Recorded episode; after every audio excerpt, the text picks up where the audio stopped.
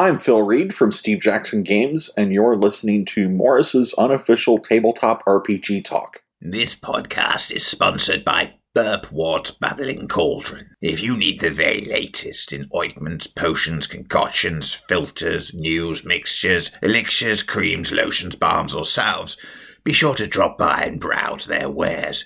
Whether you prefer your love potions to fizz, gurgle, froth, or even buzz, Burpwort is the best and cheapest alchemical brewer in town with only a 17% accidental poisoning rate. That's actually very good. Oh, terms and conditions apply. Potions are always guaranteed to work. No refunds. The tabletop role playing news. We aim to amuse and we aim to enthuse. And Morris's unofficial tabletop RPG.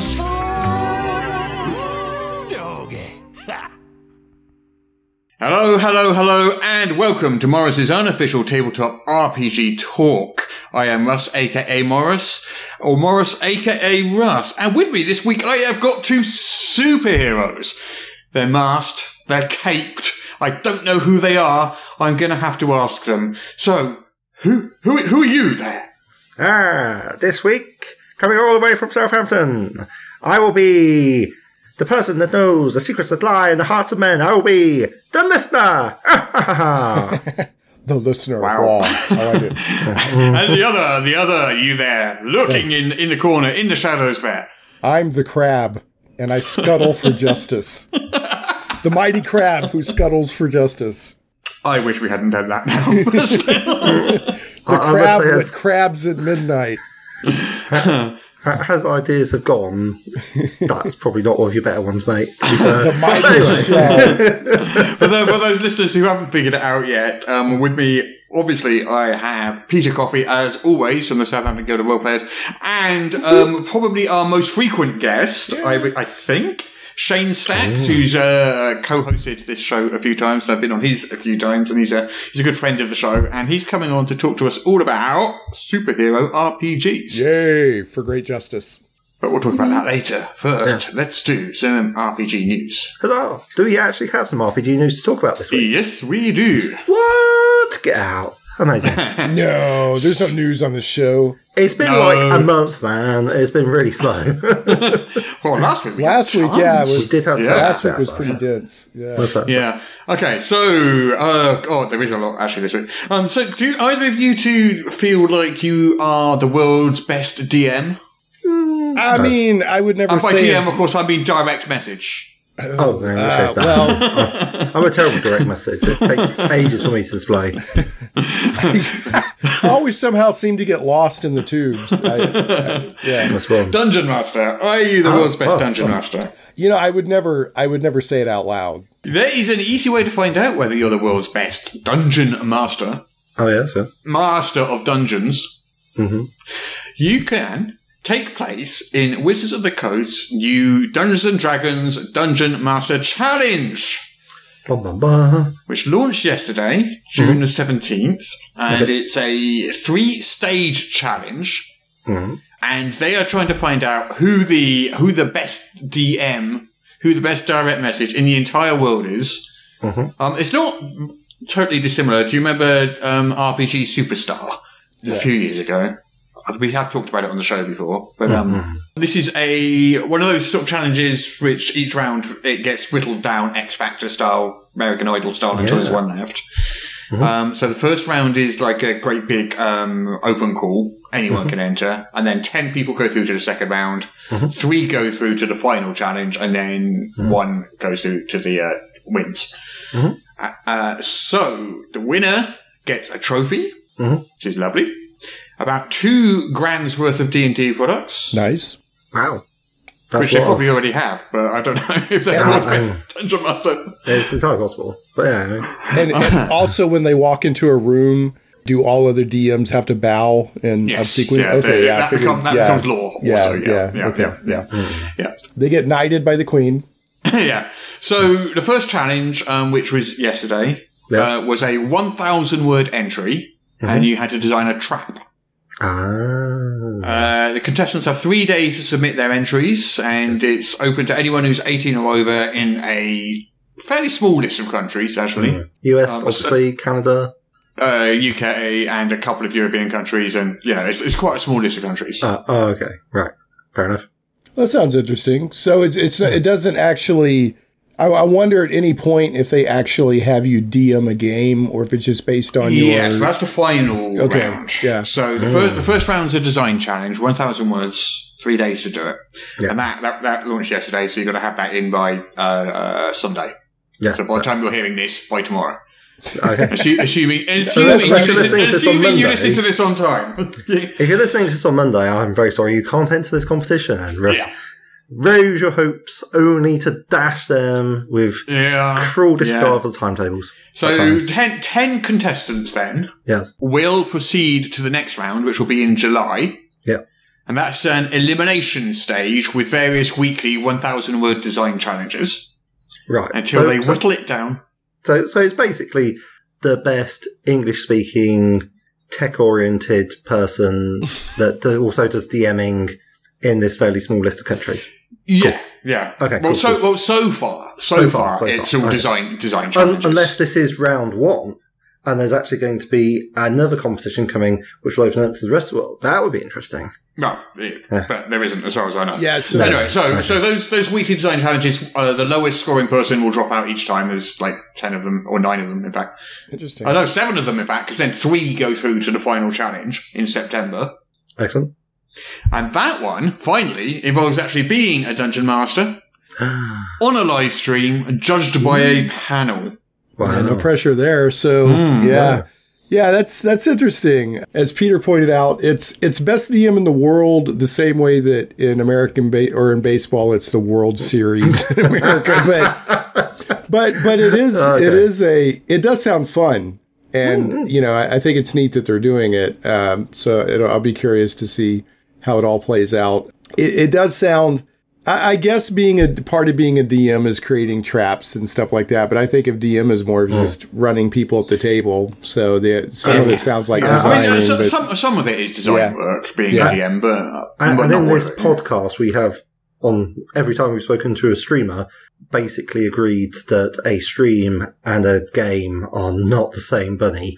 Um, you stream games, Well, how, well, yeah, but but how about how else are they going to do that? I mean, Yeah, yeah. that's, that's the best. The only yeah, way an can do it. ongoing stream is. You had a really good guest. Uh, what was it? Red Dot, I think her name was. Little Red Dot, Yeah. yes. Yeah, uh, where you know she really talked about if you're going to seriously stream and make Mm-hmm. a business out of it. You know, it was very interesting the, the skills and approach that that she recommended. So, but yeah, I guess a one time stream just to you know throw a little stage fright in the mix. You know, hey, Yeah. you don't normally DM in front of thousands or potentially millions of people, but this time you will. Um, And we're going to judge you on it. Or, or do you? Dun, dun. Yeah. Um, So there is a wrinkle in this. Well, I know Peter's aware of the wrinkle because he's tweeted about it. There's a so your entry, Oh, right, Becomes- yes. Oh, of course. the sole Yeah. property of Wizards of the Coast. Yeah. They can use it in any way they wish, even if you mm-hmm. don't win, mm-hmm. and they don't even have to credit you for Yeah, it. Okay, I saw tweets. Some I, I saw people talking about them not having to credit designers. So this is hmm. what they were talking about. I'm not on board with that. I mean, you credit So- somebody somehow, but I, I mean, I'm looking forward to this, to 2022 when we'll have like Wizards of the Coast bring out a thousand best traps. yeah, right, right. Yeah, they're Yeah. crowdsourcing their design work. Yeah, I mean, I don't, I don't think they're doing that. I think, Yeah. um, I, I think what what they're doing is just protecting themselves in case of simultaneous design and Mm-hmm. Yeah. someone going, "Hey, that's just like my entry," Yeah, and they're no, like, the lawyers. wow. Yeah, there's always the parallel dimension of Yeah. lawyers So, involved. so that, Yeah. that that I do understand intellectually why they're doing it like that, but that doesn't mean that they couldn't phrase the entry requirement saying, "But if we do try, if we do use your thing, you know, We'll verbatim, we will you." pay and credit you." Yeah. You know, Right. uh, But- and it, you know the likelihood is they won't use your thing. Yeah. Almost Right. certainly they won't use your No, thing. no, indeed. But, indeed. but, Yeah. you know, if they did, Well, I think that brings a you know a, a thing that people forget. You know, we think of RPGs as our beloved hobby, which it is. But when you, especially when it comes to D and D and Wizards of the Coast, I mean that's a big corporation. They have to operate as a corporation, and there's there's a big business side to it. Um, They're, they're part of Hasbro, so yeah. Yeah, we- Yeah, yeah. But anyway, that is that is how you can find out whether or not you are the best direct message in the world. yeah. well, I think that's fantastic. I already know I am, so I don't need to enter. Yeah, I know, uh, right? question. You're, you're, don't you're, you're need- secure in your narrating I abilities. don't, I don't, I don't need validation. I Yeah, know. I don't I don't need empirical objective uh, validation. I know. You- no, you, no, you don't need external validation. Your, your I, I did a survey, and 100% of people that I asked confirmed that I was indeed the world's best DM. Look, I'm just going to say Hudson Yeah. does not count. when it gets to the live stream part, it's it's like a guy with an obvious like fake nose and mustache. It turns out it's Keith Baker. He wanted to enter, but he'd already won for Eberron way back in the day, so he was disqualified. like the Masked Singer, but the Mars DM. Yeah. Now that's Yeah, something I'd watch. I would I'd watch, the heck out of that. Who is this? Who is this guy? Yeah. yeah. So, moving moving swiftly on. So, Yeah. Ray Winninger, who is the uh, head honcho at the uh, D and D studio over at Wizards of the Coast, has hinted Yes. at well, not just hinted, announced Yeah. that there will be another. Hardcover book this year, other than the ones that we mentioned last week. So we mentioned Strixhaven last week, Yeah. and we mentioned uh, Witchlight Yes. last week. There's going to be another one. Ah. In between those two, oh wow. With all this content, Oh, they're really oh. embarrassing us. It's almost like there's some sort of significant anniversary coming up. yeah, it's by James Wyatt. Mhm. We know that. Yes. So I uh, I have a guess for it, and I'm I'm like I, I my guess is one I'm actually I would actually be willing to bet on. Oh. It's not a super uncommon guess, so I've seen other people guessing the same, but I think it's a Draconomicon or something along those lines. It's a dragon book. Uh, a book of dragons. Yeah. I want to. So I there's want lots a of- Dragonlance or Comic Con or It's not going to Comic-Con. be Dragonlance because they've got two. They've got two um, settings already this year. Yeah. Mm. So maybe maybe next year Dragonlance. Maybe. Well, you know not they did year. officially tease Dragonlance in a related product recently, right? Hmm? I'll let you, You finish in, this uh, news QA? item and then I'll throw it out there. Uh, so um, this is this is why I think it's a Draconomicon. So Yes. James Wyatt. Yes. James Wyatt co-wrote the third edition Draconomicon. Yes. Uh, there has been two recent dragon-themed Unearthed Arcanas. Yes. So there was the one with the dragon-themed subclasses, Yes. and there was the one with draconic options, which had spells and uh, dragonborn variants. And Yes. was that kobolds as well? Was that in that one? Yeah, I think so. Yeah, in that one. So he also co-wrote those. Mhm. So James Wyatt is the author of the upcoming book, whatever it is. Mhm. So That's a good. I am pretty sure. guess. I am pretty sure that's enough evidence that I, yeah, I would, I would bet that this is a, a dragon themed source book coming up. Something's guide to dragons, I'm going to guess. Ray Winninger's, guide to or not Ray dragons. Winninger, Matt Wyatt's Guide to Dragons. Yeah. But I mean, yeah, uh, yeah, that's what I think it is.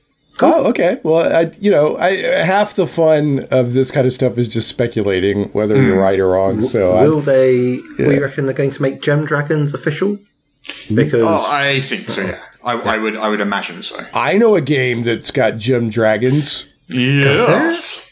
does it also have essence dragons as well? Yes. Hmm. That is that sounds like an awesome game. That sounds like at least four different types of dragons. So that's like twenty odd dragons going on. Crazy Yeah. Yeah. dragons. Which will be coming out about the same time as this alleged it? dragon book. Yes, Yeah. ladies oh, and Oh, gentlemen, it's your uh, weekly pitch for Level Up Advanced Fifth Edition. Kickstarting and well, have you uh, already re- have you already released the Kickstarter I, date? I, I, I'm just saying, uh, Yeah, Cassandra did the first, first dragons. Tuesday of October. So, like this uh, Wyatt chap better step up and bring his best, because otherwise he Oh, might be oh, in for problems. Peter's Yeah, throwing the listen. gauntlet. He better step up. Wow. What? what? It's anyway, like, yeah, anyway, anyway, that- that- anyway. that's a good dragon. Uh, let me let me try and steer this this train back onto the tracks because Well, I haven't quite fun. finished talking about Ray Winninger's uh, Announcements. announcements. So he also has indicated that there are s- uh, some more um, settings coming. So there are two more products that revive classic settings in production right now. Uh, the fir- the manuscript for the first, overseen by Chris Perkins, is nearly complete. Mm-hmm. Uh, and the work on the second, led by F. Wesley Schneider, with an assist from Ari Levitch, is just ramping up in earnest. And both of these are targeting 2022, next year. Nice. And, this is the weird bit, they're in formats we've never seen before. What, like an album or something? Well, I've seen an album before, so I don't know. Oh, yeah. So it can't be an LP. Well- um, It's never been seen in fifth edition. Right. I mean, So- you, you can read into that whatever you It's whatever. the return of the Yeah. Splat book. I, I, I am looking forward to the Laserdisc version of Dungeons and Dragons that they're bringing out, um, and maybe a mini disc version as well, as they can really enhance their accessibility. I want I want it on DAT. For our, for our younger listeners, I refer to some technologies that were very promising at the time, but have since become somewhat Yeah. obsolete. So, so anyway, in addition to those two titles, so those Yes. are reviving classic settings yes, in a new format. What revive reviving a classic setting in a new format means, I don't know, but that's what they're doing. Interesting. And that's next year. Okay. Um, Okay. So that's two products. Yep. And it doesn't say that's two. It doesn't say that's two settings. It's two products that revive classic settings. okay, So, both settings is plural. yeah. So they could be like anthology products in a way. Like each one's got three settings in or something. Maybe Oh, that's the actually. form. Yeah, I don't know. like that. I don't Well, know. I, mean, the Raven Van Richten's Guide to Ravenloft produced about about twenty. well, yeah. So who Yeah, knows? so maybe, they're just getting all yeah, the, the little Yeah, maybe they're just Yeah. going like all these all these settings that we don't want to do a massive book for. We're going to Yeah. give them a chapter each in this Yeah. anthology book. I I, Yeah, I would and they'll do that. a page. They'll do a page for Spelljammer, a page for uh, Planescape, and the rest of the book can be Al-Qadim, and everyone will be happy. Right? I think somebody wants Al-Qadim. But what they, what they but what, what they will actually do is just a page for each of them, and then the rest of the book will be the Sword Coast because they haven't covered that in enough detail yet. Oh no, there's no. I, I, I, uh, mean, no. I mean, look, they, they've just given the Adventurers Guide Sword Coast. Where's the real deep dive into the lore that we're all absolutely desperate for? I, I do have to say though that uh, the Sword Coast is a fun, well-established area to play in. I mean, it's at this point it's been developed. I'm not saying it's Tolkien level of world building, but the Forgotten Realms has had a a very rich amount of world building, especially the Sword Coast area. I mean, you could there's there's a lot of cool lore going on in there. Yeah. Anyway, um, so Yeah. carrying on. Yes. In addition to those two titles, Yeah. there are two brand new D and D settings Oh, in early development, and these are not Magic the Gathering worlds, so they're What? totally new. Oh, there we go. Mind blown. Yeah. And also, there's a return to a setting they've already covered. So the Sword hmm. Coast. yeah, the Sword Coast. Instead of the Sword Coast Adventurer's Guide, it'll be the Sword Coast Heroes Guide. Yeah, Hero's Guide. Yeah, exactly. Wow. So that's, that's a lot. That's five. That's five. Potentially five. You know, yeah, but if if they were about to drop sixth edition or or gear, I mean, they're and I'm not saying they are. I'm just saying they're not slowing fifth edition down. If anything, they're they're ratcheting it up. up. They're not phoning it mm-hmm. in. I mean, they're mm. they're definitely supporting it. Mm-hmm. Um, mm-hmm. It's like splat book level of releases, but they're not splat books. yeah. So- well, how many mm. hardcover books have we had now this year? So we've got three coming. We've had two, so it's five this year. No. So that's one every just over one every two months. Mm. Yeah, no, they're not. That's, you know, that's quite a, quite in. a clip. That's approaching Pathfinder right now. So let's I put our ponder don't hats so, on. but okay. I, I, was, I, I'm sorry, like, you cannot be the same source but producing machine that is Paizo. it's, it's like, it's not even close, mate. I'm sorry. fair enough. fair So, enough. do you think this will lead? I mean, I don't see D and D slowing down, but do you think this will lead to any sort of fatigue? Uh, just to- no, just to I think, ponder? so. yeah. Otherwise Well, they I, wouldn't I think Yeah. I think they're going to do like a revised player's handbook for the anniversary uh, yeah, in I mean, 24. basically, I don't, I don't think it's going to be sixth edition. I think it'll be a revised player's handbook, sort of errated to hell, a few changes, races changed to lineages, yeah. uh, all the stuff that they've been doing recently is just going to Yeah. be. So Es- it's going to be a, essentially fold a lot of the changes from Tasha's into it. yeah, and it's going to call be a it three, like it's going to be a a three point deluxe five. edition. Well, a, a five point five kind of, I think. Well, Oh, I mean, the absolutely, scuttlebutt that I'm hearing is they're going to announce Jeff Goldblum as the new um, creative lead. we can we can only hope. okay, so did either of you two take that survey that appeared briefly this week? no, but most of what I know about it was because of your posts, and then Yeah. after that, I saw some interest slash minor uproar about it. So Did you? I, I, did I you saw you complain. I saw you complaining about it. I was like, okay, I'll give Did that a miss. did, did, so neither of you took it. Okay, sorry. no, no. Uh, it, I, I saw your post about it. I was like, oh, okay. Well, that sounds like a rubbish survey. Okay, Well- so you, do either of you know what it was about? Uh, so what I've Dungeons heard is what I've heard is that it involved a potential virtual tabletop and maybe a setting. I can uh, and I also know. Okay, so uh, some players who took the survey got an additional section of the survey that required an NDA, but Yeah, not so everybody who took it. I and that's about all I initially, know. I, initially took the survey, got to the got to the bit where it threatened to come and break down my door and Yeah. um, and find Break- me. Should it- it I threatened should, to should I break tell Hudson's anyone about legs. the survey? They threatened to get you and your little dog too. And You then asked, and then risk. asked, then asked, do I agree to this? And I said no, and it kept me on the survey. So you note that. I, I didn't see the bit afterwards. And also, I didn't agree to any NDA there. However, it's all over the internet. It's on Yes. Reddit. It's Ah. I've seen screenshots on Facebook. It's it's uh, there's someone. Um, And you had to know that they had to know that was going to happen. Yeah, so is this a you know let's design a leak situation for marketing? Yeah, I don't or, know. you I don't know. Yeah, they're- so, well, the images I've seen are of a virtual, a three, a three D virtual tabletop type setup with lots of stuff being shared with phones and screens and iPads and. You know, so you've got a character sheet on your phone and you've got a 3D virtual tabletop on your screen and and it's about mixing reality, like people at the table and people not at the table and all sorts of things. So that is what the screenshots look like that have been circulating around the web. So, so Wizards is going to take another shot at creating some sort of uh, electronic player aid and dungeon master thing, uh, which sort of will evoke a certain PTSD, perhaps, in fourth edition players who are like, "Oh God, not again." but but they're a lot better resource this time. Um, technology's do- if they if they partner up with say D and D Beyond, who are good at that sort of thing, Yeah, if Yeah. they find a good partner, they Yeah. can pull it off. I mean, if Yeah. they partner up with D and D Beyond, and you can use the books that you've already bought, Mm. that would be pretty amazing. But I suspect this will be another opportunity to say, "Oh, you need to buy all your books again." well, I don't know. Well, D and D Beyond has been hinting at something big coming up for them. Oh, Interesting. That now doesn't mean that's it, but Right. who knows? Who knows? Yes. Well, I, I'm definitely more interested. You know, one, one thing that, and I am not implying, let me put the disclaimer out there, the frantic disclaimer COVID was not good. COVID was terrible, bad, awful.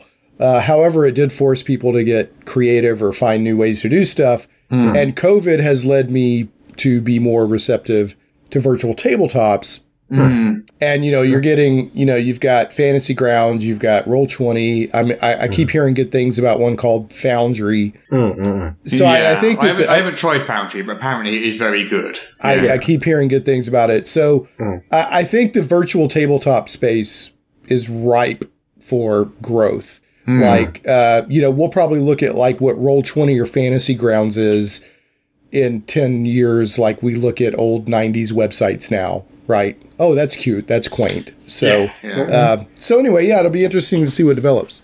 Yeah. Yeah. Um, so um, I'm going to move on quickly because Yes. we are we are Tempest Future. we are tight on time and we've got lots to get through. So we have got a tease for a possible Dragonlance video game. Uh, yeah, that's the news item I was going to bring up. So, yes. Ah, yes. So this this one is by That's Chris all. Cox. Right. So Chris Cox is the uh, CEO of Wizard of the Coast. right. Uh, so he's Ray Winninger's boss. Ah, And he talked to the, the website gamesindustry.biz. And uh, he was talking about there's over 100 D&D video games in the past. Mm. Uh, and that over the next five years, there's six D&D video games coming out. okay. Yep. Uh, uh, amongst those, he counts Dark Alliance and Baldur's Gate 3. So four new ones in addition to those two. Right. Nice.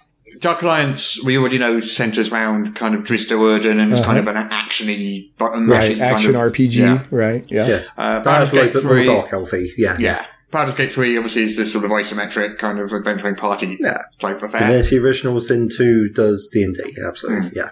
So this is this is the quote from um, Games Industry. It says, And this is uh, Chris Cox talking. He says, In one game, you might run a Thieves Guild and traverse the Thieves Highway of Waterdeep.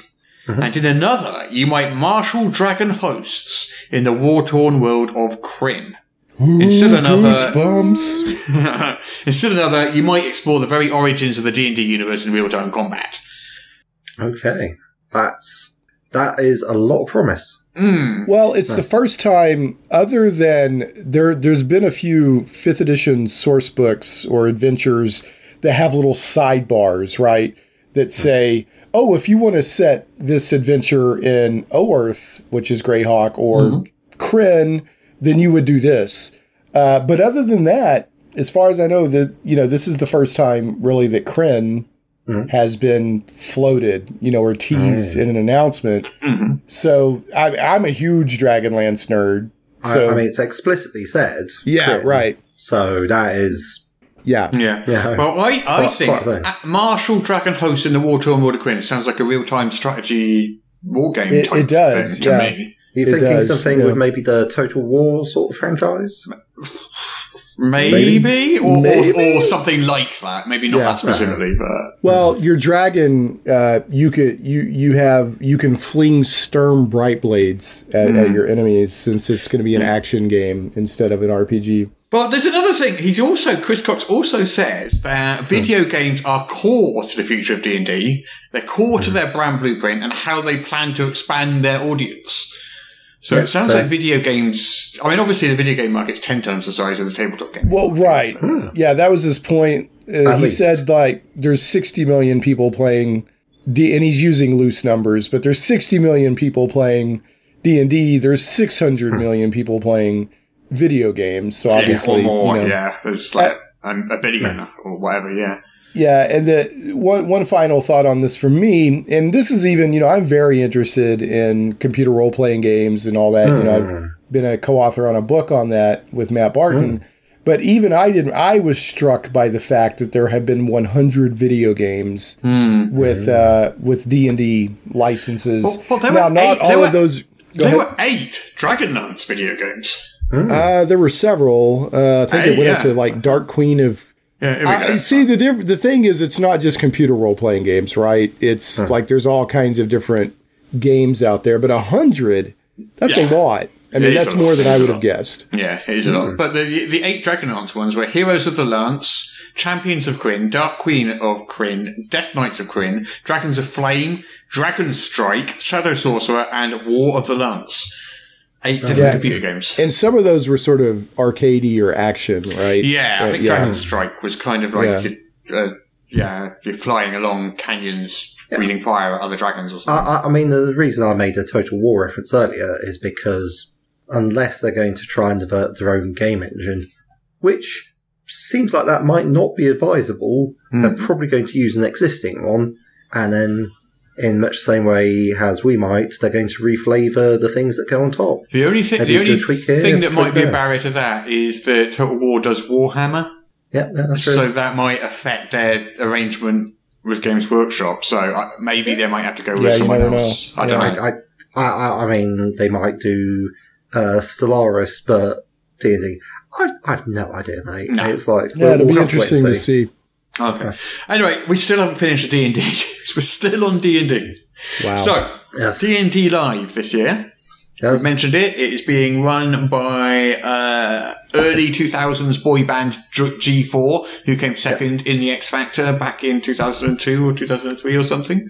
That would explain why they're so bad at keeping hold of prisoners. That is that is that is who G4 is. Um, So um, this uh, this D and D live event, um, there's going to be a live game called The Last Odyssey, Last Light.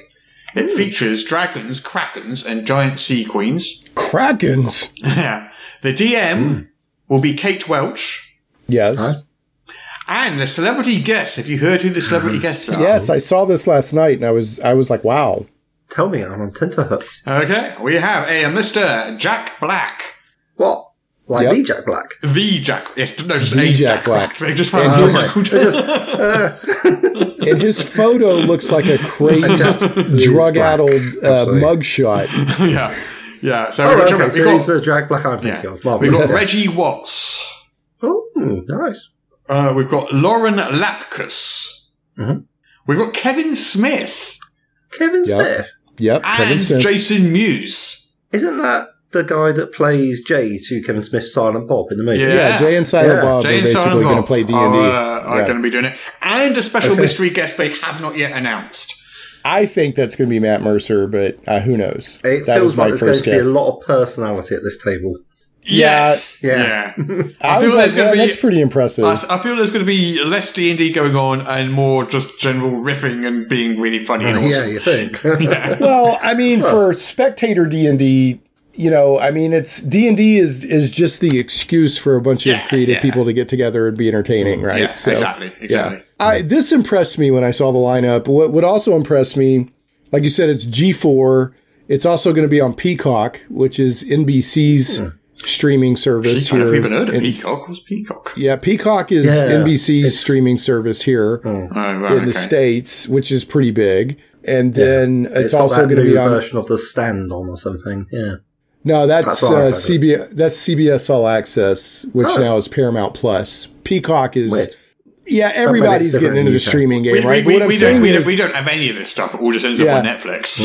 I, I've well, well they also it. said it's Yeah. going to be on YouTube and Twitch. So, Oh, you know, a year ago, this would have been tucked away on a Twitch stream. Mm. Yeah. even a big game like this, and now it's on mm. like G4 and Peacock. I mean, that's mm. actually to me more significant than the people that are All right. in the game.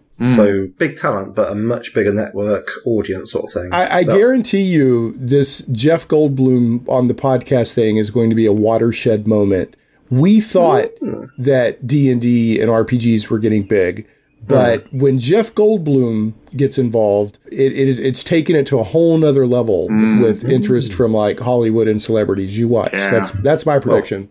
openly involved is, I think, the right? Yeah. key Yeah. factor. Right. Yeah. Yeah. Because it's like everyone knows about Vin He's not the Diesel and first Judi celebrity to do that. We've had Vin Diesel doing it. We've had lots Yeah, yeah. of big celebrities doing it. Yeah, but Jeff Goldblum is a whole different level. I mean, mm. he's what I would. I mean, you know, I would consider him a list super famous celebrity. Yeah, and actually doing it publicly has part Right. of the performance. That's I mean, not that to- feels significant. Did I Vin mean- Diesel's a great entertainer and he's famous, but I would say Joel, Jeff Goldblum. They, they, I don't know if they still have this thing called the Q rating. Like, who knows who people are? Oh, Like, like, the yeah. six degrees of Kevin Bacon, that sort of yeah. jazz. Well, it's like you know, if you if you floated out there, like, who hmm. knows Jeff Goldblum versus who knows Vin Diesel. Yeah, Jeff yeah. Goldblum would Jeff get a higher Goldblum is recognition, right? Right. better recognised. Yeah, yeah. Right. Yeah. Okay. Okay. Okay. Can we let's stop talking about D and D now, shall we? We talked That's about D and D. Oh no, Let's there's talk- something. No, there's something slightly still D and D. Oh God, it doesn't stop, does it? Come Never on, let's stops. talk about Never RPGs, man. Come on. hey, Okay, go on, on. so um, Jeff Easley, he is an iconic D and D artist. Yes. Um, Okay, he yeah. did a lot of the covers of a lot of the first and second edition hardcover rulebooks, with some of the most, probably some of the most iconic D and D art there is. I would, I would argue, just gorgeous Yeah, stuff. I mean, I so definitely we know got, Jeff Easley and Larry Elmore are probably the two most Yeah, recognizable. yeah. Yeah, so we've got the cover of the first edition Dungeon uh, Dungeon Master's Guide. We've got Unearthed Arcana. We've got uh, the Monster Manual Two. We've got Players Handbooks, first and second edition. We've got you know really really famous pieces, Right. Yeah. And he is selling prints of these famous pieces. Okay. So you can go and buy them, but if you're in the UK, you cannot Oh. buy them. So Shane can buy them. I'll buy them and send them to you. And I was going to say, I am definitely going to ask you to do that. I'll, I'll give you the money. Okay. Yeah, I don't Because there's one, I, I want that um, Dungeon Master's Guide one with him opening the doors. I really Oh want yeah, that. that's such a classic one. Yeah, Yeah, yeah. come in, said the spider to the fly. yeah, yeah, that's such an iconic picture. Yeah. Um, so yeah, um, yeah. So if you are a fan of Jeff Easley's art, you can get some prints now, and they look gorgeous. Just go to jeffeasleyart.com. JeffEasleyart.com. Yeah. Right now, Yeah. I think we can move on from D and D. Finally. Okay. Uh, so shall we talk briefly about Chaosium and HeroQuest? I think we should. Yeah. So Why not? you have one month left to buy Chaosium's Hero Quest RPG titles before they disappear forever. Bum, bum, bum. So earlier this year, or maybe it was last year, Chaosium announced that they'd sold the And just uh, to be ultra clear, by the way, this is the Hero Quest setting that Chaosium has produced, which is very different from the Hero Quest board game. yeah, that's what I was something about. different. They sold the Hero Quest trademark Dum, Ah. dum, dum. to Hasbro There. because the Hero Quest board game is produced by Hasbro. The Yes. Hero Quest RPG setting is produced Yes. by Chaosium. Hasbro has now bought the trademark off them, so now it owns Hero Quest, the trademark. And I'm expecting a Hero Quest role playing game, probably a conversion for Dungeons and Dragons, to be hitting shelves at some point, maybe next year. Ah, maybe, maybe, Yeah, yeah. Uh, maybe. There's a there's a huge amount of nostalgia for Hero Quest. I remember the Kickstarter came up uh, for the board game re-release, and it just was like, just you can't buy it in the UK, and that Yeah, was yeah, quite yeah. annoying. Yeah. So, So the so is the RPG is it a RPG adaptation of the board game? No, Is nothing that- to do with it. Nothing to completely do with it. separate. Two, It's two the totally same separate things with the same names. which, So- which is why I think Hasbro wants it back in because then can say, "Oh, did you like the board game? You can play the Uh, board playing game." yeah. Because I, I got to be honest, that's actually I, I've always said I came into it from a different angle, but actually, role playing has the heroes, or in much the same way that you, Russ, you came into role playing through getting a copy of Warhammer Fantasy and being like, I have no idea what this book is or what it means. Hmm. But for me, that was definitely Hero Quest from my brother. Yeah. That was just your like- gate, that was your Oh, gateway. yeah. oh yeah, yeah, it's like yeah, just being just, just saying, okay, well, I'm, I'm going a barbarian, kick the door in, ah, and that sort well, of thing. it's you know if you're gonna if they're buying the the trademark and all that, then I'm sure they have plans. Yeah. so oh, oh yeah, you know, yeah, yeah, and absolutely. and I've got to you know I got to give it to Hasbro. They are you know according to interviews and whatnot. Um, I think Chris Cox said this. Somebody high up said Hasbro leaves us alone, like at, at Wizards of the Coast, right? Hasbro leaves us alone, and we do what we're good at, you know. So uh, that was actually pretty impressive to Yeah, hear. yeah, they're quite autonomous. Um, but anyway, if you if you want those Hero Quest products from Chaosium, you've got one month left before they permanently Right. go out of print. yes, So get on it if you want them, or if So you don't Hero want them, Quest don't. You don't have to. I'm not trying to tell you what to do, but will if you be able to buy them through DriveThruRPG? Uh, you can buy them there? through RPG or Chaosium.com Okay, but, I- but I- only until the end of this month. until the end. of the year. Yeah. Okay. Let's have a look at some uh, Vampire the Masquerade fifth edition stuff. Oh, okay, yeah, A story with bite. Oh, oh, I see what you did there. Oh, very good. Waka waka waka. Waka. So there's two things coming out. There is the Book of Nod, Oh, which has come out before in previous Mm-hmm. editions. This is Vampire Fifth Edition, but because the Book of Nod is in fact has no mechanics in it, it's all all lore. I'm not sure Okay. what would be different. Isn't that kind of like their Book of Vile Darkness, kind of like a deep dive into the dark lore of the Yeah, of the I mean, it's lore. So stuff? basically, it's a collection of texts, a lot of which are kind of like in the format of poetry and stuff. And um, it covers like the history of the vampire clans all the way back to Cain. Mm, mm. And this particular edition of it, it's got a faux leather cover and it's got a blood red ribbon. And traditionally, it's kind of used in game as a prop, right, right. so your players can look stuff up in it. So there's no mechanics in there; it's just lore and So, but what I want to know is it genuine faux leather? genuine faux leather. Is that like a giant miniature hamster? There, yeah, there used to be like I, I don't know. I, it seems like in the seventies or eighties, like they would advertise this chair is from genuine faux leather. So it was like a like saying gently used vehicle. Yeah, you know, yeah. or you know, instead of yeah. So Okay. anyway, yeah. Yeah, so it sounds quite good and a good way to get the creative pump frying. no, I like it. Uh, Yeah, it's a great yeah. great thing to have at the table for But they've also got an artifact edition. And this comes in a big square wooden crate. Seriously. Like, you know, like this. Yeah. Uh, with a bunch of scrolls and like a handwritten journal and a stone tablet. I say stone, but you know what I mean. Uh, Right. and handouts and photos and flyers Nice. and letters. This sounds very much like the mysterious package company where they will send you Right. like a series of letters in various handwriting, um, and then they will top that up with sending you like a mysterious artifact in a box. Here's, here's, here's a picture of it. Look at that. There. yeah, Russ sent us a link. Let's Look at that. I mean, it literally is a big crate full of stuff. The Book of Nod. Oh, Oh, that, crate. that actually looks really cool. That, that is some quality faux, genuine faux leather they've got going on there. Um, Yeah, genuine faux leather. So, Oh, uh, there we go. It's a box and it's got um, Stuff in it. py- pyrographed skulls. It's got like little pictures of wood carvings, and I like it. You know, Vampire is a very. I mean, any game can be atmospheric, right? But Yeah. Vampire, World of Darkness games tend to be more atmospheric. Vampire so and I think yeah. Vampire Yeah, and it's- Cthulhu are kind of like up at the, up in the top tier of atmosphere games, I think. Yeah, and these I mean mm. I could see I could see using this. Now it does say image is representation of final product and is subject to change. So what you're mm. gonna receive is a shoebox with a bunch of torn out notepads with some scribbles on it. Well, I mean, I'd argue that makes it even more authentic for like a Right? vampire hunter's find. You know? Right? Like, yeah, exactly. It's like, yeah, you don't get vampire hunters living long. couple of receipts. Uh, so anyway, the other, the other, the second thing is the Second Inquisition, which is the source book, which is coming out in October. Which nobody expects. nobody expects. No, everyone expects the Second Inquisition. It's just They expect the second Everyone one expects to see. Spanish. Yeah. Is their pillow even comfy? Is their chair even comfier? Anyway, uh, this Second Inquisition um, talks about the Secret Church, which is an organisation devoted to destroying vampires, and it's just got uh, artifacts and antagonists, um, information on the Society of Saint um, Leopold Mm-hmm. Yeah. and the American First Light Black Program.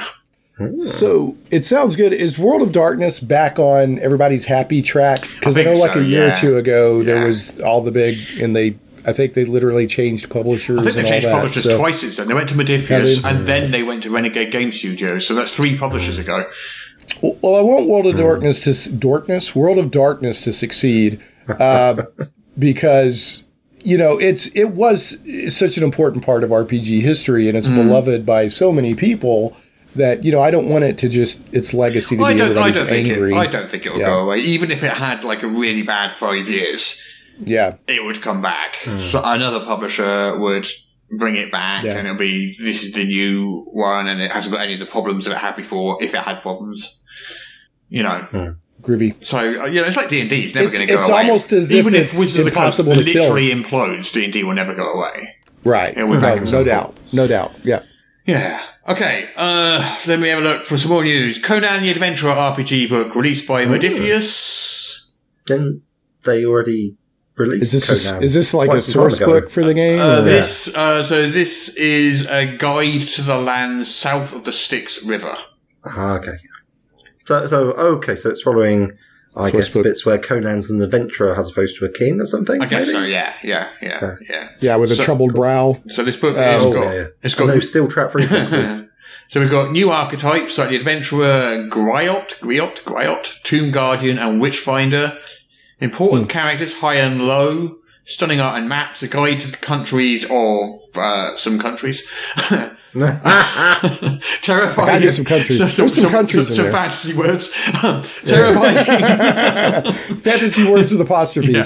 Terrifying beasts and monsters like giant scorpions, the pig devil, and stuff. Um, myths and magic, and yeah, so it's just a it's a setting source book for Conan.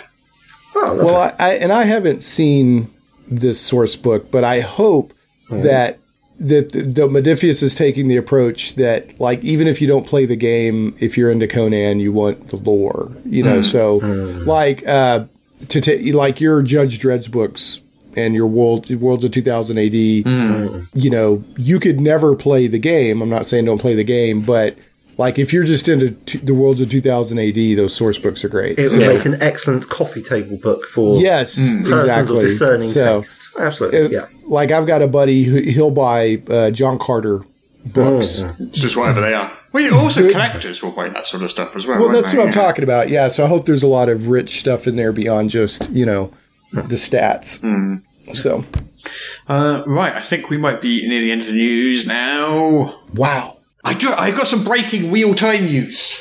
yay! Bum, All bum, right, bum. what is it? So the awfully cheerful engine got- just blasted through, literally in the last couple of minutes, its final stretch goal. Yay!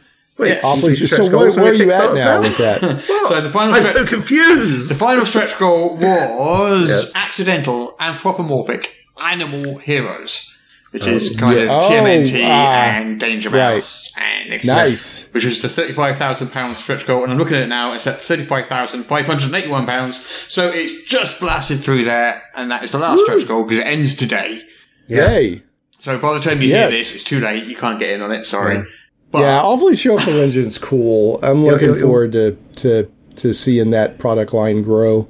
So Well, I, I think it just means that you've missed your chance to get it on pre-order, and if you're listening to this in the far-flung future, doubtless you'll be able to go to the Ian World store, our Ian Publishing store, Yeah. after everyone else has, rec- after all the backers have received their yes, stuff. but then you then and you can have to purchase it there. buy the stretch goals instead of getting them for free. You see, Ah, See? see, yeah. If Okay. you back the Kickstarter. back you to got Kickstarter, Shane. Four, four full issues, four full adventures, for free.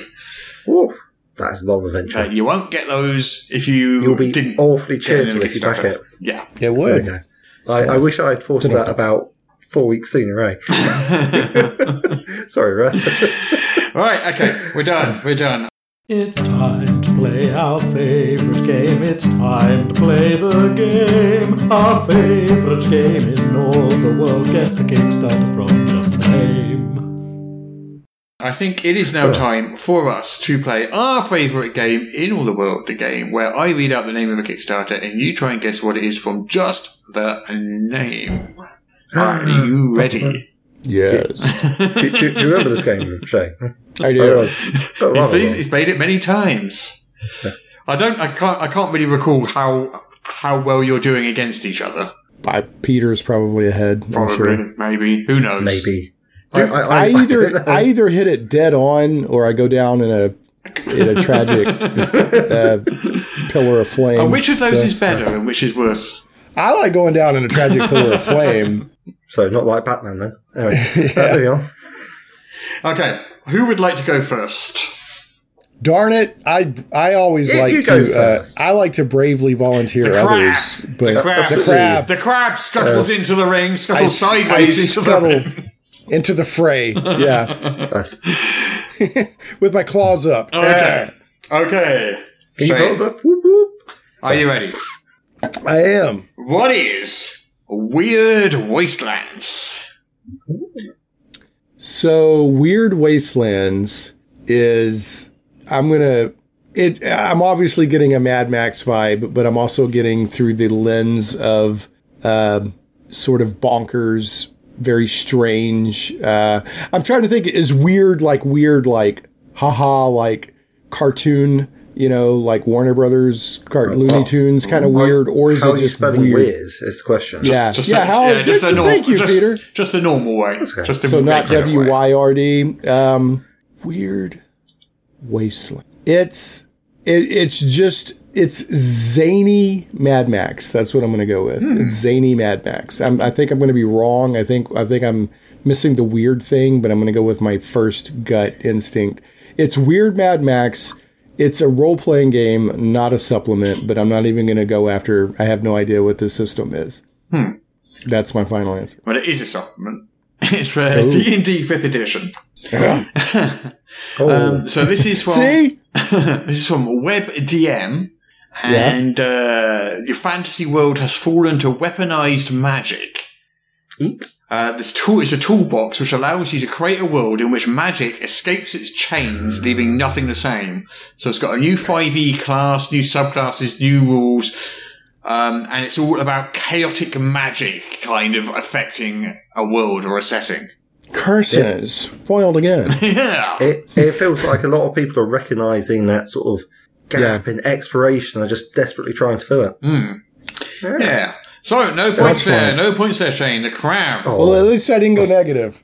I am disappointed that I didn't crash and burn harder, though. Oh, Um, yeah, just have to try. just minor- you just have to try harder with your second one. okay. Everything's playful, Shane. Everything's playful. Okay, this one's for Peter. Mm-hmm. This one is called The Wanderer's Guide to Merchants and Magic. Oh, come on. I mean, it sounds like a supplement for, say, fifth edition, which would have all sorts of NPC merchants and lots of magic items in sort of like a nice, uh, nice compendium sort of thing. Yeah, but there's a slight Hmm? other element to it as well, which I think makes it more useful than it's than that. Random tables. Oh, that's all I guess. Sorry. Okay. What, what was the title again? So it is a magic item economy. Oh, So how magic shops and magic item prices and trade Hmm. rules and stuff would work in your game. So it gives Hmm, yeah. prices to all the magic items. Plus, as you say, it has a whole bunch. It's got like a hundred new magic items as well. So that is a big job. Mm. You're talking. wh- when you say economy, is it like, oh, if you sell three rings of protection into the local economy, then it affects prices? Does it go that deep? Or um, No. uh, I Probably don't. say- I don't know. Is the answer to, to that? Um, That that would be interesting though. Like uh, the more plus, I mean, because you know it's like you get to a certain level, you're like, oh great, another plus one short sword. I'll right, I'll whack it on the pole, shall I? right. I'm just reading Yeah. this off the Kickstarter page for this one. It says that do you know that per the official 5e rules, a single Mm-hmm. potion of flying is worth as much as at least five pairs of winged boots? Yes, Hmm. really.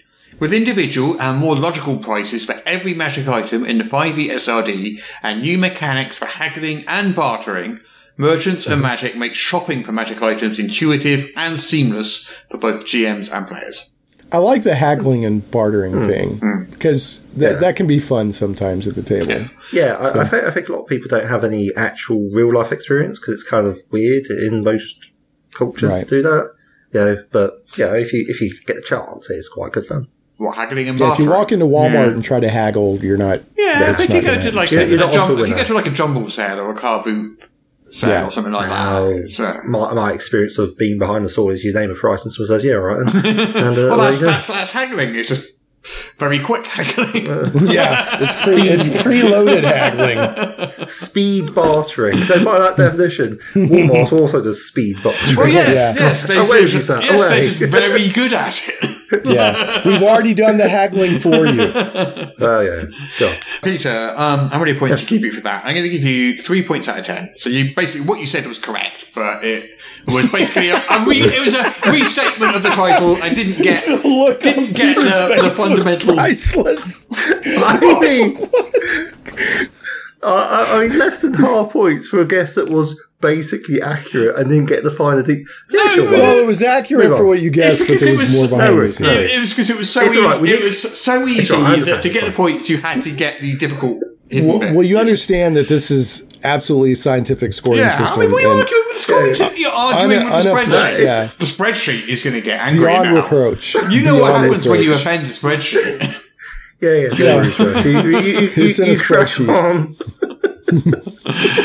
okay, so we are now back to Mr. Shane Stacks, the crab. Woo! The crab who The scuttles crab. for justice. So, Shane, what is Pink Cloud? Okay, I have to. I'm going to pass this one to Peter, if that's okay, because I got an email about this one from either the creator or a marketing person. Oh, okay. it. Would you, Oh, do you want to take this one then. Peter, Uh, and then Shane yeah. to do the next one? Okay. Yeah, Well, I, I, I'm I'm sort of hoping it is a um, off-brand knockoff of the Monkey Magic TV show, uh, where you've got uh, Monkey, Sandy, Pixie, uh, Tripitaka, and all the rest, like just chilling around in a sort of a bad seventies um, or eighties TV show, and the pink cloud is what Monkey uses to go scooting around on. Okay. No. So. This is. yeah, this one's hard. I mean, because yeah, it's uh, I would have been amazed yeah. if you got this, actually. So, this Yeah, is. yeah, I'll be pretty lucky. Yeah. This is a gameable version of the 12 step program. As in Alcoholics Anonymous. 12 right, yeah, I mean, that's not program, the only yes, 12 step uh-huh. program, but yeah. Yeah. that is an example of one. Yeah. So it's set in a fantasy world. You're part of a fellowship of the Pink Cloud. Yeah, I'm, I'm reading this and trying to understand it as I, as I, I do it. Uh, you're invited to grab a recovery buddy and step into the new land, a new world of fascinating adventure. yeah, it's uh like the email I got on it is from Travis Henry uh, from Twelve Fold Works Publishing. Uh, the it, and the the subject was uh, Pink Cloud, the world's first twelve step recovery role playing game. Uh, and it's it's it's pretty interesting because uh, in the email it lists Ian World's spotlight. And Ian World said this game promises an experience that I think will be unique for many, an RPG based around a gameable version of the 12 step program. So um, I, I think this is actually pretty smart because I keep hearing how therapy and, and different types of programs are using tabletop role playing. So to actually put an experience around a proven program, the 12 step recovery program has helped a lot of people. To put a role playing experience around it, I think is pretty smart. So, um, very interesting. Okay. If you guys would be interested, I don't know if you're, I could put you in touch with the creator if y'all wanted to talk to him, but um, I don't know if y'all y'all would even have time before the Kickstarter ended. Yeah, anyway. we usually booked up like a month in advance. It's too late for that. Now. Um, okay, so uh, that leaves one to go, and this is for Shane then. So this one is called. Are you ready? yeah. What was Peter's score on the? Oh, sorry. Uh, Peter's score on the last one. Well, I can't remember what he said now. What did he say? He definitely didn't he say said, that, though, did he he? said I got- not I what the got- game was. He didn't say that, so I don't. I don't think he scored anything. hey, hey, look, I, I got the spirit of it because if you look at Journey to the West, it's all about someone who has a real oppositional defiance disorder and how they're Yeah. constantly acting out and how they're helped with to uh, recovery with the aid of uh, someone else. So, in many ways, spiritually, I was bang on. yeah. wow, mm. that was some blagging there. Mm. I don't This is why so. I can't play narrative games. this reflexive blagging is just, it's just, yeah. All right. Okay. So Shane, last one. This one's for you. Yes, This one is called Campfire. That's is there a colon? I don't That's want it. the That's colon, obviously, but That's it's it. No, campfire. there is no code on it. It is a one-word Kickstarter called Campfire. But I will give you a clue. It's not for a campfire. You could probably read it by one, though. Viewers at home can't see that I'm raising one eyebrow, so I'm getting serious. I can't see that you're raising one eyebrow. I'm kind of squinting oddly. oh, okay. Is that what you do with your face? Goodness. Okay, so a campfire to me evokes sitting around telling stories or ghost stories. Um, I- oh yeah, Peter's wiggling those eyebrows really well. Um, I'm going to go with it's it's it's it's a narrative type game where it's like cooperative storytelling, uh, uh, where you're given like a um, like a sentence or a, a plot hook, and then you take turns expanding on the story or telling the story like you're sitting around a campfire. And that's my final answer. Try to pick a genre. A genre, I'm going to go with ghost stories Good one. So, or horror. anthology horror storytelling game. Woo! Nice. Like like Munchausen, but for horror. Yeah. So you get this Yeah. cloth mat, and you get a whole bunch of cards and coins, and this is cloth play mat as well. Um, and you draw and interpret unique narrator cards to fuel your campfire. Mm. Uh, yeah, it's a storytelling game, kind of like Fiasco or anthology horror, like Are You Afraid of the Dark or Creep Show. Right. And it's designed for single sort of two hour sessions, zero prep, prep with story decks. There's eight different decks of cards, ten um, custom metal coins you can flip, spend, and trade in the game. And yeah, so it's quite plot heavy. Okay, so it sounds like you wouldn't actually be able to play it around the campfire. Um, as long as you don't throw the cards into the campfire. I Yeah, just don't get the not. cards. Don't get the cards But the cloth, the cloth, the cloth mat is a picture of a campfire, so Ah, so spiritually, you have a campfire. yeah, maybe, maybe you could like like have it on a little table and have like a little heater underneath or something. yeah, possibly, yeah. So yeah, uh, Shane, I think you get Bang on. ten out of ten there. Woohoo! Which means Brother. you've won. I'm You're the the victor. You are the winner. The crab. The crab wins. Woohoo. Fatality. Clacking, Oh, I'm clacking my uh, claws of justice. yeah. Yeah, well done.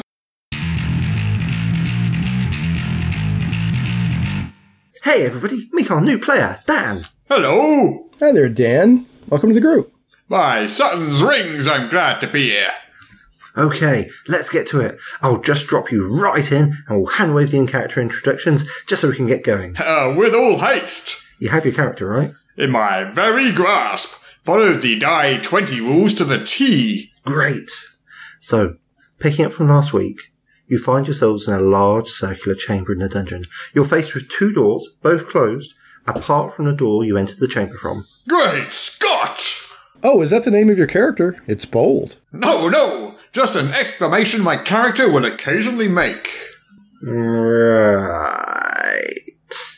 So, You know from the riddles you have deciphered that at some point you would encounter two doors, one leading to riches and the other to certain doom. I found emissaries of certain doom to be a superstitious, cowardly lot. We have nothing to fear, fellow heroes. Uh, that may be, but why are you sort of pushing your chin out? Glad you noticed. I'm implying sort of chiseled heroic chops. Right. So, what would you like to do? I'll strike a pose with my hands on my hips. Uh, okay. Uh, let's have our rogue take a listen at the doors. There's no need, citizen, I mean fellow hero. I shall peer at both doors and see what lays beyond them. Is this some new playtest warrior ability or something? Not that I know of. Ah, no, no. I'm not playing a warrior. Just let me roll this dice, and then our illustrious narrator can tell me what I see. In this system, I'm called a GM. Yes, yes, whatever helps you immerse. Ah, meanwhile, what do I see? I'm not actually sure why you should be able to see through the door. Because of my piercing perception power, of course. Look, it's right here on my sheet. Power? Uh, let me let me see your character sheet. Of course. I'm quite proud of this build, actually. Uh huh. Wait, Mega Mighty Man. This is a Vigilante Champions character sheet. Great Scott! We're playing Barrows and Barrels. I told you that, didn't I? That we were in the middle of a huge mega dungeon, etc., etc. Well, yes, but ever since Warlocks of the Shore moved everything to the Die 20 system, I have been itching to take advantage of all the cross system compatibility it brings to the newest versions of their games. I don't think that they meant for you to take that literally. It's not. But the rulebooks for both games mention it right on the cover. See, with the Die 20 system powering our games, you can forget learning all new rules every time and just play. Holy rules lawyers, GM. Have you ever set a table rule that someone specifically can't bring uh, a non-Barrows and Bear Owls Die 20 character into the game? I mean, it's fully compatible with the system. Well, no, not not as such. well, there you go then. Let's give it the uh, one-two punch and see what happens, eh? Hmm. Well, I suppose we could try us on a probationary basis. A rousing victory for the Die 20 system, my friend. So, uh, no need for the rogue then? Mighty Mega Man gazes thoughtfully into the distance. Well, we're actually in a fairly enclosed space in a, in a dungeon deep underground. And boldly flings the door on the right open. The forces of evil don't delay, fellow heroes, and neither shall we. Wait, wait, wait! Ah, that was the wrong door.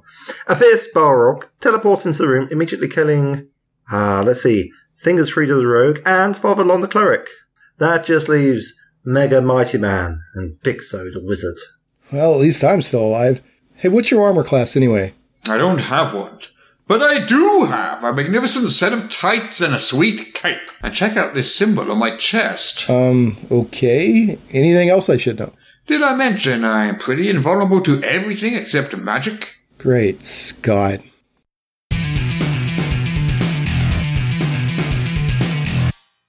Hello, everybody. Uh, thank you so much for listening to our podcast. We just wanted to mention our Patreon. Peter, are you familiar with our Patreon? Oh, is it uh, patreon.com slash Morus? Yes. M O R U S. At patreon.com forward slash Morus, you can find our Patreon, which is what pays for our podcast and buys us all these wonderful microphones and Yes. mixers and other little bits and pieces. And wires. So many wires. and all these wires. Uh, we have a load of wonderful Patreon backers at the moment, and Yes. those backers get. We cherish you all. Yes, we do cherish them very much, and those backers get bonus content every single week, just as a thank you for uh, for backing our Patreon. And because they're so awesome and so quick off the mark, they also get to like talk to us in our Discord channel, which is pretty good. And we sometimes even deign to answer that. Uh, but even more importantly, when we have guests coming onto the show, they have the opportunity to ask questions of those guests. Um, and then we will pass on the questions that we think we, our guests will answer. So please, if you do enjoy the podcast, head on over to patreon.com forward slash Morus. Link will be in the show notes. Yes. And support us, even with just a dollar a month. Every little, every little bit helps.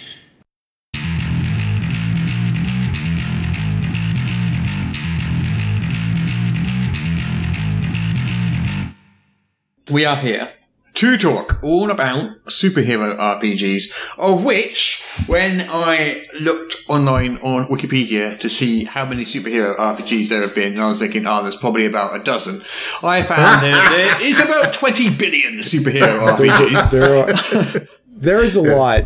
Yeah, And and we are definitely not going to get to talk about all of them, so we'll talk about some superhero RPGs. Oh, or maybe we could like take a like you know give us give us the broad picture, Shane. How how do are there subtypes of superhero games? there are. Uh, we we can get into that. Uh, well, what I found. Okay, so I've I've always been a superhero gamer. Um, In fact, you know, I've, I've shared before on my podcast and probably others that I got into Villains of Vigilantes before I ever owned D and D. Not played D and D or whatever, but Villains of Vigilantes was the first RPG that just sucked me in, and I got you know crazy about because comic books are another big love of mine. So one one of the things that's been interesting to me, uh, I talked with Russ a few months back. We had talked about maybe doing this, and so I started doing some research, and I've been stunned to find out how deep the rabbit hole goes. It goes. I mean, it goes a lot deeper than I thought. Uh, I want to give a quick shout out, if you don't mind, to the Me and Steve Talk RPGs podcast, and the reason that I want to give them a shout out is because uh, uh, they they heard about my uh, interest in superhero RPGs. They wanted to do a show on it, and they invited me on. And so my my discussion there has helped uh, open my eyes to how deep it goes, and helped refine my approach to this subject. So, and they also did a, a Mutants and Masterminds actual play podcast that was GM'd by Alex Thomas, who is with Green Ronin Publishing and is on the Mutants and Masterminds staff. He did an adventure where we were dealing with multiple parallel realities of MODOK. So you had a musical MODOK, you had a heroic MODOK, um, things like that. So that was a lot of fun.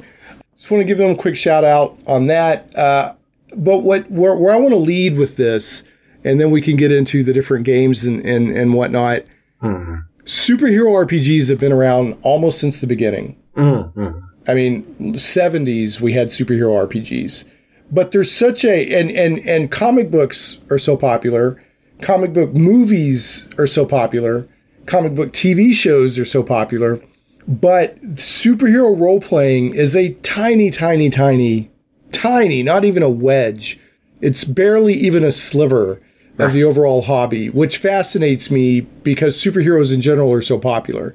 And you would think that, you know, uh, the RPGs and the, and the superhero would go together and grow more When it, it well, when it comes to popularity of genres on Right. in games and on TV and stuff, I always find it seems like it's reversed. so the most right. popular genre of RPG is obviously fantasy, Oh, well, Right. right. yeah. and then science fiction is is not so popular, and superheroes are um, Yeah. even less popular. But in on in movies, you can flip that up the other way around. Like superheroes are the most popular, science fiction's next, and then Yeah, fantasy. Even though there have been big successes like Lord of the Rings, that was like 20 years ago, or Game of Thrones, are Yeah. still not that common. Oh, That's true. That is interesting. I, you know, um, I wonder if that, you know, correlation is not um, causality or whatever and all that stuff. But I, that would be interesting to see if there's any actual correlation there. I mean, it's pretty easy to do, like in terms of actual physical doing it, the actual physical implementation of it to do a superhero, because basically you need a person, whatever their power is, and a modern day set. And those are really easy to come by. Whereas like sort of fake industrial and grotty dystopian sci-fi, yeah, yeah, just like find some place in the Rust Belt or something. Bish bash, you got a movie set all ready to go. Whereas fantasy, that's much harder because you need to you need to actually remove all of the 20th and 21st century from what you're looking at.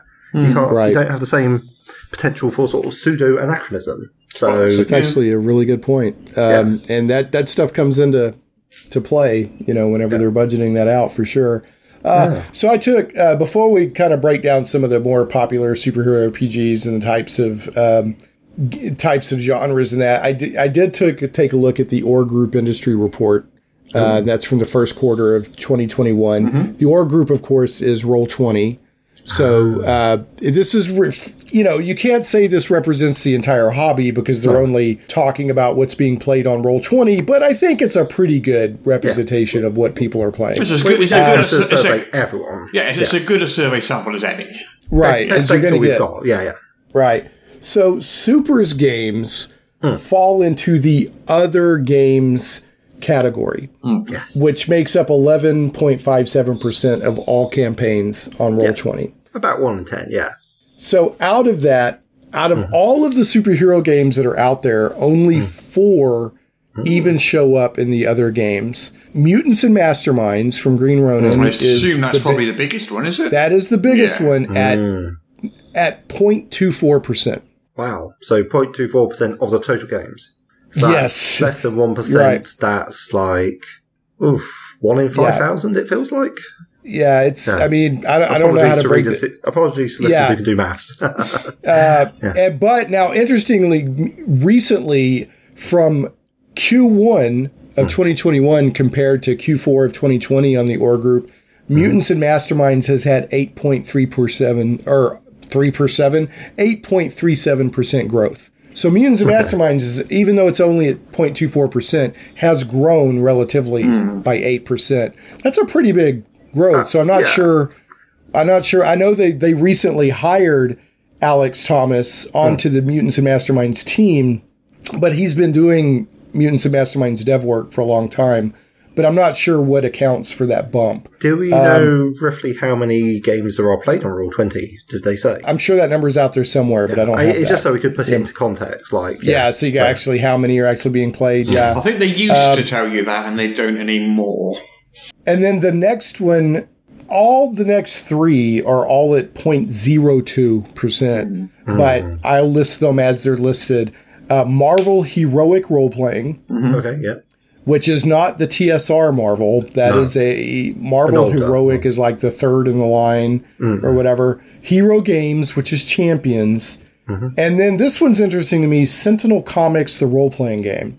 Now, what's interesting about this one is Sentinel Comics is a card game uh, that is based on a fictional superhero universe. Oh, It's very yes. fun. Yes. Yeah, I, I think I played it's- this one, yeah. yeah, What's it- the lore behind it is great. The flavor text on every card is great. It it Yeah. feels like you're playing in Hmm. a comics universe that's just as rich as Marvel or DC, but it's completely fabricated. Yeah, what, what was it called? I can't Well, remember. the Sentinel uh, G- Sentinels of the Multiverse, I think, Sentinels is the and name of the card yes. game. I- in fact, yes, I have a copy myself, and I've definitely Yeah. enjoyed it every time I played it. Yeah, it's a great game. I've got this. I bought the electronic copy on Steam, and it was a lot of fun. So, oh yeah, yeah. Uh, but they converted recently into a role playing game. Uh, And one of the reasons maybe they're kind of placing is I think the Kickstarter ended not that long ago. So maybe that's brought some interest into it. But those are the only four games that even place. Uh, and the highest that any of the biggest current name, uh, Mutants and Masterfi- Masterminds, is only at 0.24%, and everything else is 0.02%. Uh, and then I checked Fantasy Grounds, and they had no results. The, the most recent report was from uh, Q4 2020, fourth quarter 2020, and they had nothing for superhero games. So what what I found is it's uh, the superhero gaming genre in RPGs is small but passionate. Mm. You know, there are people who love it very much, but it never seems to grow beyond a certain growth. You know, it, it, it mm. doesn't seem to get a bigger footprint. Yeah, you know, it's and it's that. again, yeah, it's been around since almost since the beginning. I mean, the problem is, is like getting a system that will handle having the Incredible Hulk and Hawkeye in the same party Right. in a satisfactory fashion. Th- that that is a huge challenge, and it's been something that they've struggled with from the beginning. Oh, absolutely, yeah. I Uh, and mean, actually games, you can do it in Fate, absolutely. Right. Yeah, Yeah. because you're more narrative, right? But yeah, if you want to get number crunchy, how do you how do you have uh, and the classic example usually given is how do you have Superman and Batman in the same encounter Exactly. and both be able to contribute? Which, in my opinion, in the 80s, a couple of games solved that pretty well. Hmm. But it's it's always a challenge when you get into superheroes because it's such a wide spectrum of power levels.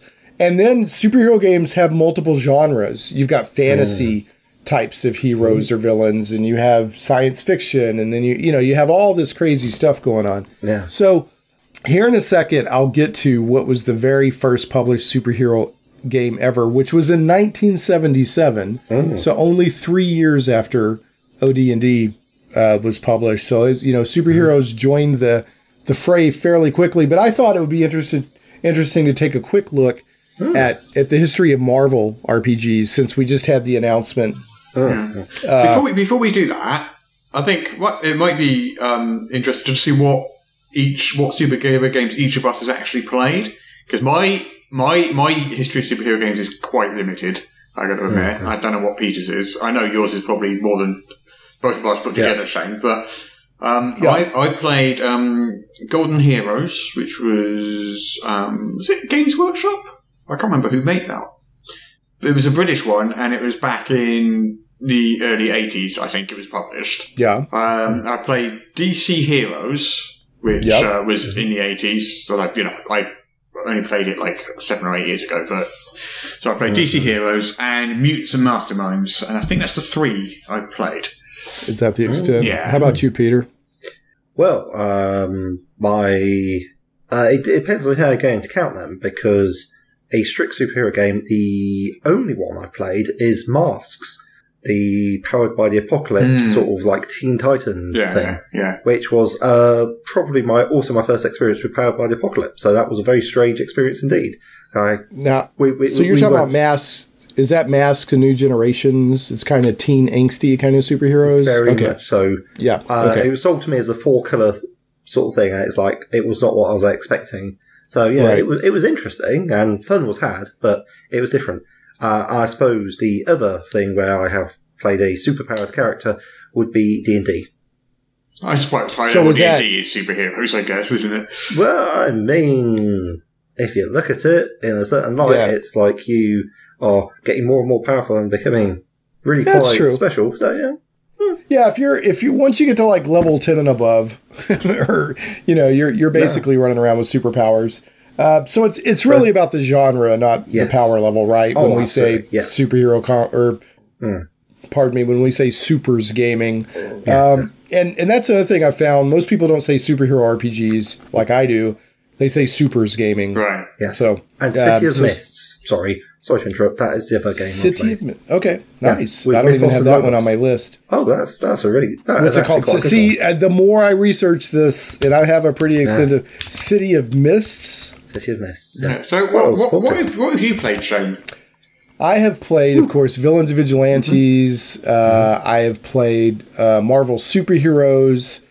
I've played DC heroes. I've played Mutants and Masterminds. I've played Victorious. I've played Bash. Um, those are some of the ones I can think of just right off the top of top of my you got a head. But I favourite? probably Have you got a favourite? Which one? Which one did you enjoy the most out of all those? Villains Vigilantes just for the nostalgia value. Right. Okay. and I'm and and Jeff Dee and Jack Herman, and most people know Jeff Dee uh, from he was an artist for TSR, and he's he's done a lot of gaming. He uh, he he co-created Villains of Vigilantes with Jack Herman when they were like 17 or something. They were still in high school. Um, and and and I play it now. They've come out with a third edition of Villains Vigilantes called Mighty Protectors two or three years ago, and and so I still play Villains Vigilantes. I play it on. We have a disc, the Shane Plays Discord server. Anyone could drop me a line at Shane at ShanePlays.com or Shane Plays on Twitter. I'll drop you an invite and we play Villains of Vigilantes on my Discord server. We use Discord to coordinate it, but we play on Roll Twenty. And then I also I'm, I'm going to play by email uh, Villains of Vigilantes game. So that's scratching most of my ongoing. Yeah. yeah. Um, yeah, but that's off the top of my head. Those are the ones that I mean. I, I mean, I've, I'm sure I played more, but I those are the ones actually off the top of my head. published I can tell a superhero game about, I want to say like 15, 16 years ago. It was called Four Yeah. Color to Fantasy, and it was That's by one on my Ryan Knock. And it was it was ostensibly a D20 system game, but Yeah. like Mutants and Masterminds, you had to hack the D20 system so Yeah. much to make it work for supers that it wasn't really, I suppose, in the end, other than it used used the D20 dice. But um, It actually used.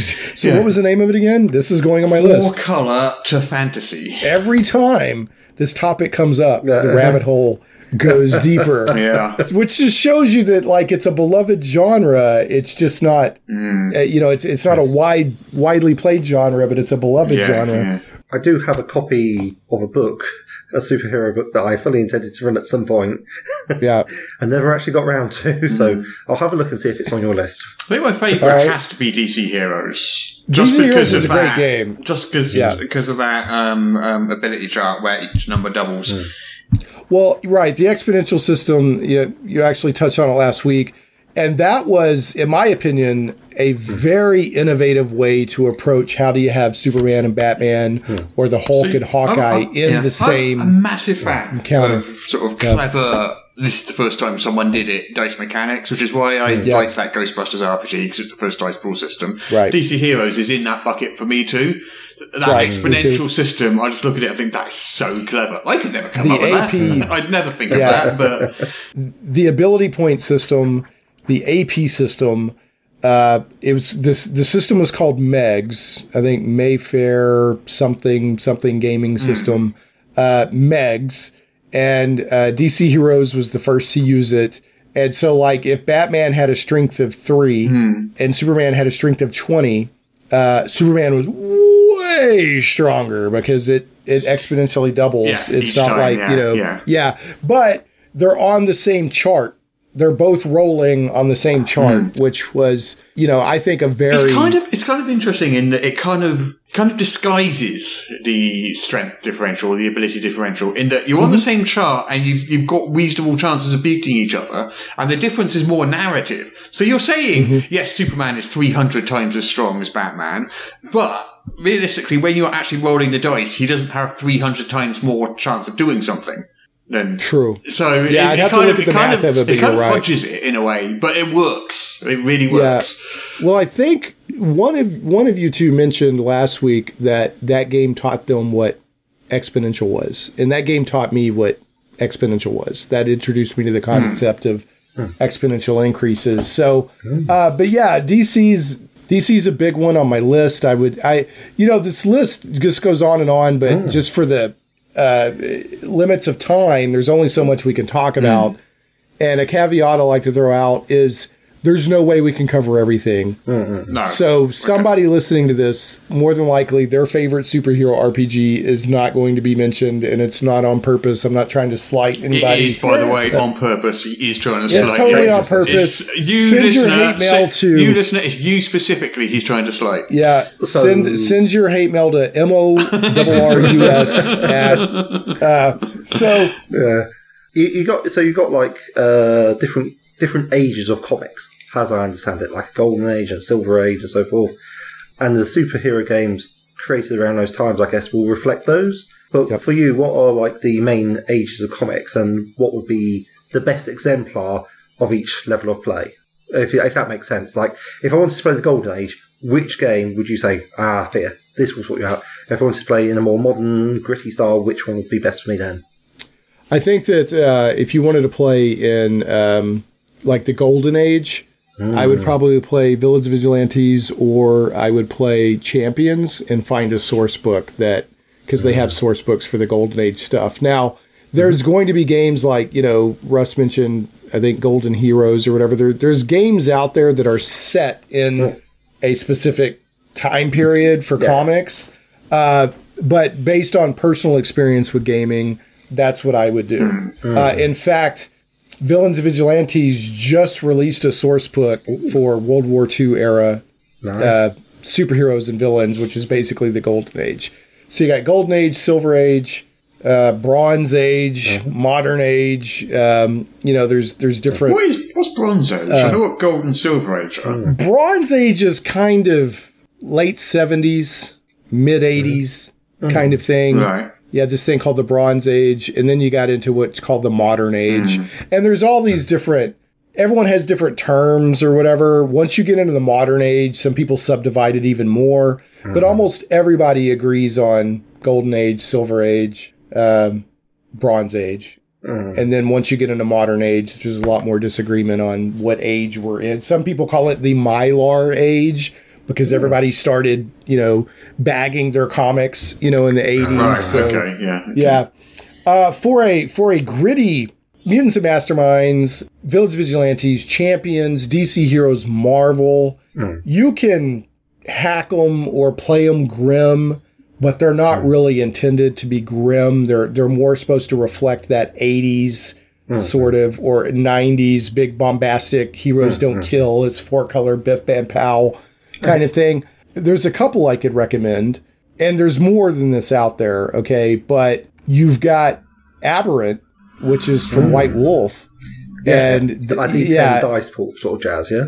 Right. And that was that's sort of the white wolf take on superheroes. So you could mm-hmm. probably get a little gritty there. Uh, mm-hmm.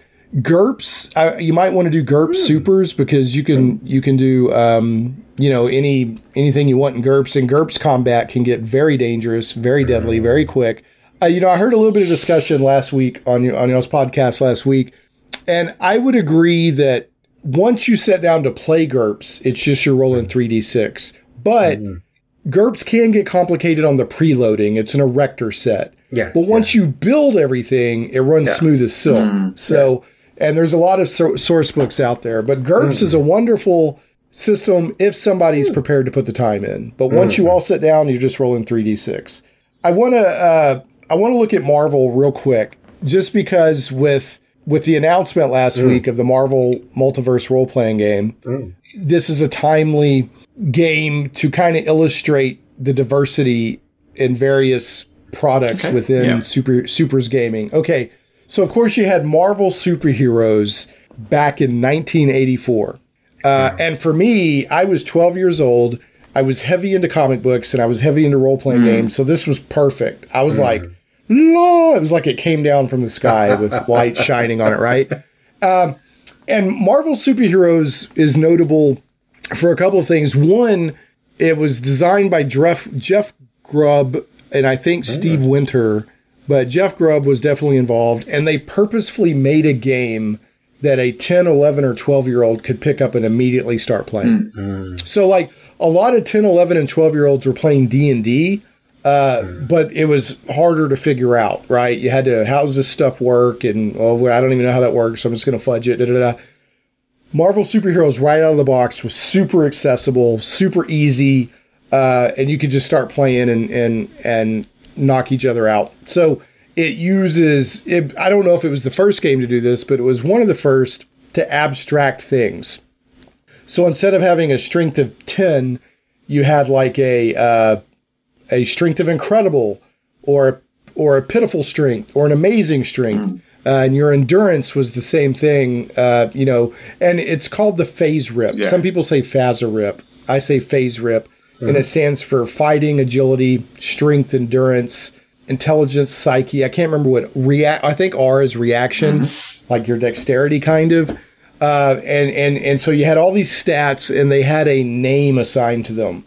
They didn't have a number, even though under the hood there was a number, but you just had a name, and so that made it even more accessible. And then you you've probably seen uh, the universal table from FASERIP, the Marvel games, that it's like green, yellow, and red. Mm-hmm. So you would be like, okay, I have a my fighting is incredible, and I want to mm-hmm. try to hit, you know, so and so, and that's that's a amazing difficulty. So you would match those up, and then you would you would see the number that you needed to mm-hmm. roll on a on D one hundred to beat, and then you also had very you had levels of success. So if you rolled um, in the yellow or ye- well enough to land in the yellow or red, then your success was even better. It was kind of like So reflecting. was that the critical- first Marvel RPG then? Mhm, that was the okay. first Marvel RPG. hmm And then they came out with the advanced game in 1986 that made things, it, it brought more complexity. So, like, your fighting was, it was still amazing, but you might have a number between 50 and 75, and that was in the amazing range. So they added a little bit more granularity, they added more combat options. That sort of thing. The point was they made it purposefully so anybody could just jump in and start playing. Um, and it is very friendly, very accessible. And interestingly enough, I was just at uh, North Texas RPG Con, and there's a guy there that does a, a fan game called FASERIP Tactics. And it's sort of like HeroClix, but the combat system uses the FASERIP system and the uh, and the Universal table. So it's a tabletop wargaming with Marvel characters. So the FASERIP lives on. Um, the Marvel stuff has has fans. Uh, the next game came from also from TSR for Marvel, the Marvel Superheroes Adventure game. That came out in 1998, only lasted to 2000, and that used the Saga system, which I don't have any personal experience with. You had the Fate deck and, and other things like that. So uh, TSR had this Saga system. I think there was a Dragon Yeah, Lance that's for a that's how it was used Saga system. initially launched, I think, wasn't it? With Right. Dragonlance. So, but I don't I don't have any experience with it. Uh, then you had Marvel heroic or heroic role playing from Margaret Weis Productions. Yeah, that was the Cortex. That was in one, wasn't it? 2012. Yeah, and it used Cortex Prime. Um, it- that was again designed to be fast playing and easy to use, very flexible, etc. And then now we have the Marvel Multiverse role playing game, which um you both covered last week. Um, which you know we'll get a playtest book in 2022. Hopefully, the releases in 2023. They're kind of harkening back and winking at the FASERIP system because, as you mentioned, the abilities spell out Marvel. So instead of spelling out FASERIP, they spell out. Mar- and I don't know if FASERIP was on purpose or not, but that's what it Well, ended Phase up Rip isn't a word though, whereas Marvel is. Marvel is right. Yeah. it's easy so- to remember, right? yeah, mar- might, agility, resilience, vigilance, ego, and logic. Uh, Wow. Here's a s- here's a minor tidbit. Oh. Okay, they're calling it the D616 system, and um, the 616 is the is the designation of the Marvel universe. If you read Marvel comics in the multiverse, the core Marvel universe is 616 the person that assigned that number to Marvel's universe is Alan Moore. He did it, and Marvel ran with it. Okay. Marvel, Alan Moore is a known um sorcerer numerologist. He'll tell you this himself. He's big into that. Yeah, yeah. The Wizard of Northampton. Yeah, with you. Right. Yeah. So he's big into like uh, all that kind of thing, numer- numerology, significance of numbers. And I'm not saying he did this on purpose, but I think he kind of played a joke on Marvel. 616, when you go to the oldest known copy of the book of Revelation, 616 was the number of the beast, not 666. Oh dear. So I don't know if Alan is playing a joke on Marvel, but Alan Moore. No. Alan Moore would know that. Mm-hmm. okay. And he's pretty upset with how DC and Marvel have treated him over the years. Right, so right. Mm-hmm. I'm just saying, I'm speculating. Okay. Anybody, well, I think I've already thrown this out, but let's see if you remember. What year was the first superhero RPG published? Do y'all remember? Seventy-seven. As you said 77. Yeah. Yes. yes. And it was called Superhero 2044. And interestingly enough, uh, it's recognized as the very first published superhero RPG, but it was set in the future. So instead of setting it in like New York City in the 70s with superheroes and everything, they set it sort of in a grim future. Uh, but you still had like sort of superpowers. I don't know a lot about Superhero 2044. I haven't played it personally. The reputation it has is it's, I, I don't know if they thought the design was not good or whatever, but it's acknowledged this is the first super RPG, superhero RPG, so it gets credit for that. But the word on the street is that it's kind of not a great game. Right. But that's anecdotal. I haven't played it myself. So your mileage may vary. Next game to release, we've already talked about this.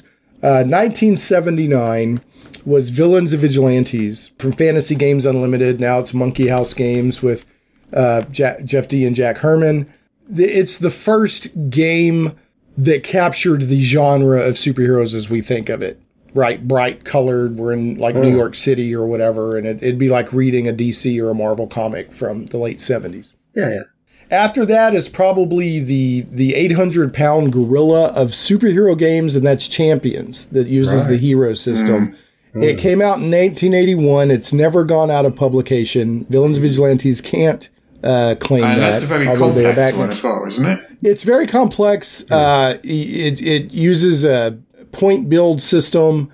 Uh, so it's like any complex game. You can do anything you want in it. The rules will simulate anything you want, but there's complexity, and different versions have had varying levels of complexity. And they're currently on sixth edition. So champions, if if you talk to most people about supers RPGs, more than more than likely they've played champions mm-hmm. if they're diehard supers.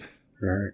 Um, so champions is the big one. You know, it's So, the so here's the question: What was the first DC? Because we went through the Marvel ones. What was the first DC? DC mm. Heroes. Oh, DC Heroes. DC Heroes? And the latest, and there haven't. the latest DC Uh, game the is latest- that Batman one that he announced last year. So it's coming out oh, soon. An official Yeah, Batman RPG. not- Yeah, there's a Batman RPG that's not. It's it's not a full on DC Universe RPG, but there is a Batman RPG coming. There haven't been a lot of DC licensed uh, RPGs yet. DC Heroes, which we talked about, you know already. It it, it featured that um, the Meg system. No, that's it. The Mayfair Exponential Game Right, System. right. That's what Meg stands for. Uh, logarithmic scale for character attributes. So Nice. that came out in 1985. Uh, had a second edition in 89, had a third edition in 1993. And then later, there's a game called Blood of Heroes. And this is, I think, kind of gritty as well. So if you wanted to get into gritty, Peter, Pulsar Games licensed Megs from Mayfair and put out a superhero game, but it doesn't have any of the DC IP, none of the heroes or any of that. But it, it uses the same system. Um, and here's here's kind of an interesting thing. Ray Winninger, we were talking about earlier, who's pretty high up with Wizards of the Coast now, was a co-designer on the original DC Heroes. Oh, I did not know that. Yep. Yeah, Ray Winninger, when you look him up, as has had a pretty pretty strong RPG. career Yeah. in RPGs. Yeah. So he was a co-designer, and he also uh, they put out a Watchmen source book Oh. that uh, he worked with Alan Moore on, and it had it's it's such a rich source book that it, it had a lot of secrets of Watchmen in it. That that's the only way to find that stuff was in the source book. You know, like who who killed Hooded Justice? It tells. you. Yeah, yeah. Okay, then you had GURPS Supers. That's you know that's uh, you had 1989, 1990, 2007. You know they've supported that pretty hard. You've had Aberrant. Uh, I'm going to mention just some other uh, Mutants and Masterminds. We can't not mention Mutants and Masterminds. Uh-huh. I have to mention them just because you've got Champions, which is supported today. Mm-hmm. Yes. But if if somebody wanted today to get into superhero gaming, uh-huh. I would probably recommend Mutants and Masterminds. Okay. It's D20 based, Okay. right? So it's it's it's a D20 game. Mm-hmm. I personally played it. It plays very well. The combat, I was afraid we went into a fight that had all kinds of henchmen. I said, ah. "Well, we're going to be here for 5 hours." And the ah. combat resolved very hmm. quickly. Like a superhero And it's game very should. well supported as well. Yeah, it's incredibly well supported. So Okay. uh, I'm not saying that the like Mutants and Masterminds is better than Champions, but for what Russ mentioned, hmm. the the popularity, your chances of finding a player hmm. And support from the company are probably highest with Mutants and Masterminds right now. Oh, okay. Uh, so I would probably recommend Mutants and Masterminds. Um, and and having personally played it, uh, I think it, I think it's a good system. It's also 'cause it's also So- generic as well, as opposed to being like Marvel branded Right. or DC branded or something. Yeah. And I know we need to wrap up here. Uh, I'll mention like one, maybe two others, just for uh, if people are looking for something a little bit different. Victorious from Troll Lord Games. Uh, it's designed by Mike Stewart. Um, I've actually met Mike and Elizabeth. They're very sweet people. But it is super. It's superheroics in the Victorian age. So the conceit, it, yeah, the conceit is so it's kind of There's, there's a steampunk, TV but it's show not just steam. at the moment, isn't there? It's in fact, I was just talking to Mike and Elizabeth recently at a convention, and this the Nevers, that's it, show. Yeah, yeah. They're like they're like we haven't even watched it, but everything we've heard about it, it's basically victorious. So if hmm. you want to play that kind of thing, then you might want to check out Victorious. The conceit is hmm. is that some he, modern heroes went back in time hmm. uh, and kind of kicked off a superheroic age Right, right. in the Victorian age.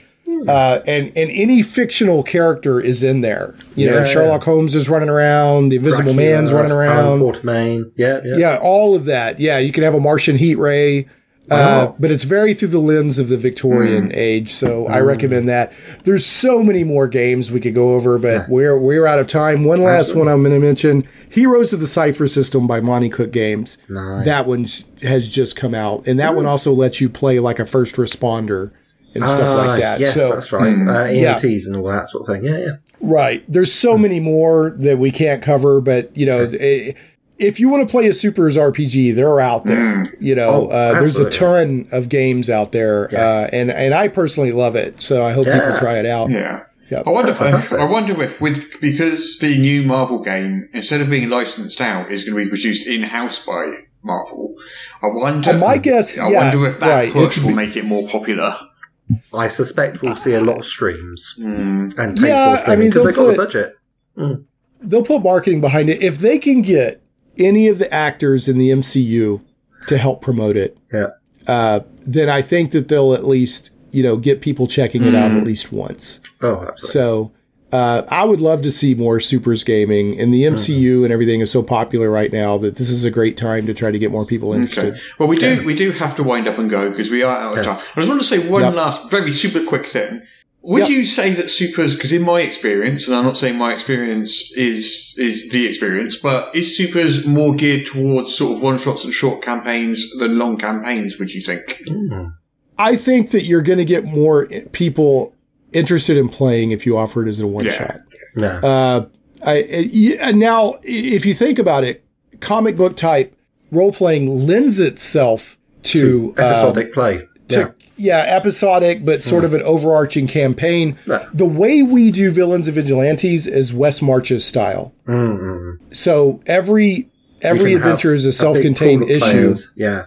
And then Right, exactly. bring, bring in Uh, different team ups, uh, very much like the comic books, uh, depending upon right, the populated world that the GM has identified, that sort of thing. Yeah. right, exactly. that sounds yeah, amazing, so we do it. what- Yeah, and it takes the pressure off making everyone, Yeah. you know, and, and that sort of thing.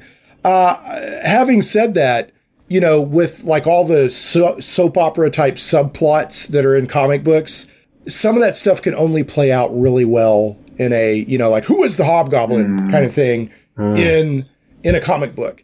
But but I, I, I just personally feel you're going to get more interest from people yeah. if you offer it as a one shot. So Yeah. Right. I mean, thank you so much for coming on and sharing. yeah, thanks for having me on. It's always a pleasure. clearly vast knowledge with us. Yeah, been, Well, uh, this I kind of feel like we could we could have gone on for hours about this because there is so much there, but we are limited. There's We so are limited much. on time, so we squeezed what Yeah, we there's could. so you'll- much. I Yeah. guess you'll just have to come back and talk to us more. We'll do, we'll, do, we'll do a part two at some Oh, point. what a Yeah, yeah, yeah, yeah, I'll have to I'll have to stay in my crab persona. and the costume. I, I, I mean, Yes. the crowd costume is like an absolute thing. Yeah. I, I don't know The quite how. pincers- It, the pincers are good, but it's like the antenna. They are really They're impressive. great. Yes. They're And, and just the way that you're walking sideways constantly is amazing. It's the best. I, I'm, yes. I'm impressed. Oh, That's just thing. because the Hulk smashed me in the side of the head, so I walk sideways. Anyway, now. that's, that's, that's us done for this week. Let's get out of here. And we'll definitely do a part Yeah. two to this and go into some of the other games that we missed. Yeah, all right, actually, whenever you uh, guys want, I'm here.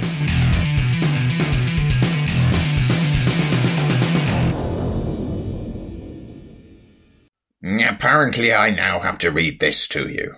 This is the official podcast of Morrus's unofficial tabletop RPG news, which you can find at enworld.org.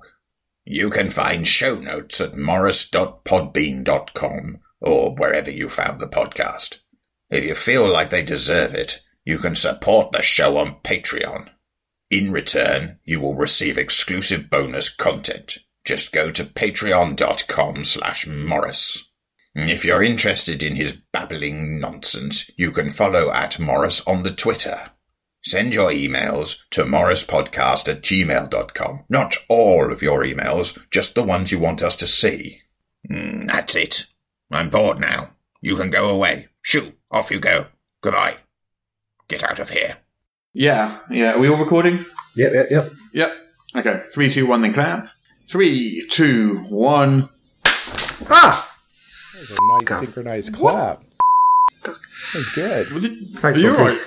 Yeah, yeah. I just clapped and my cat decided to leave because it was very While he was on your lap.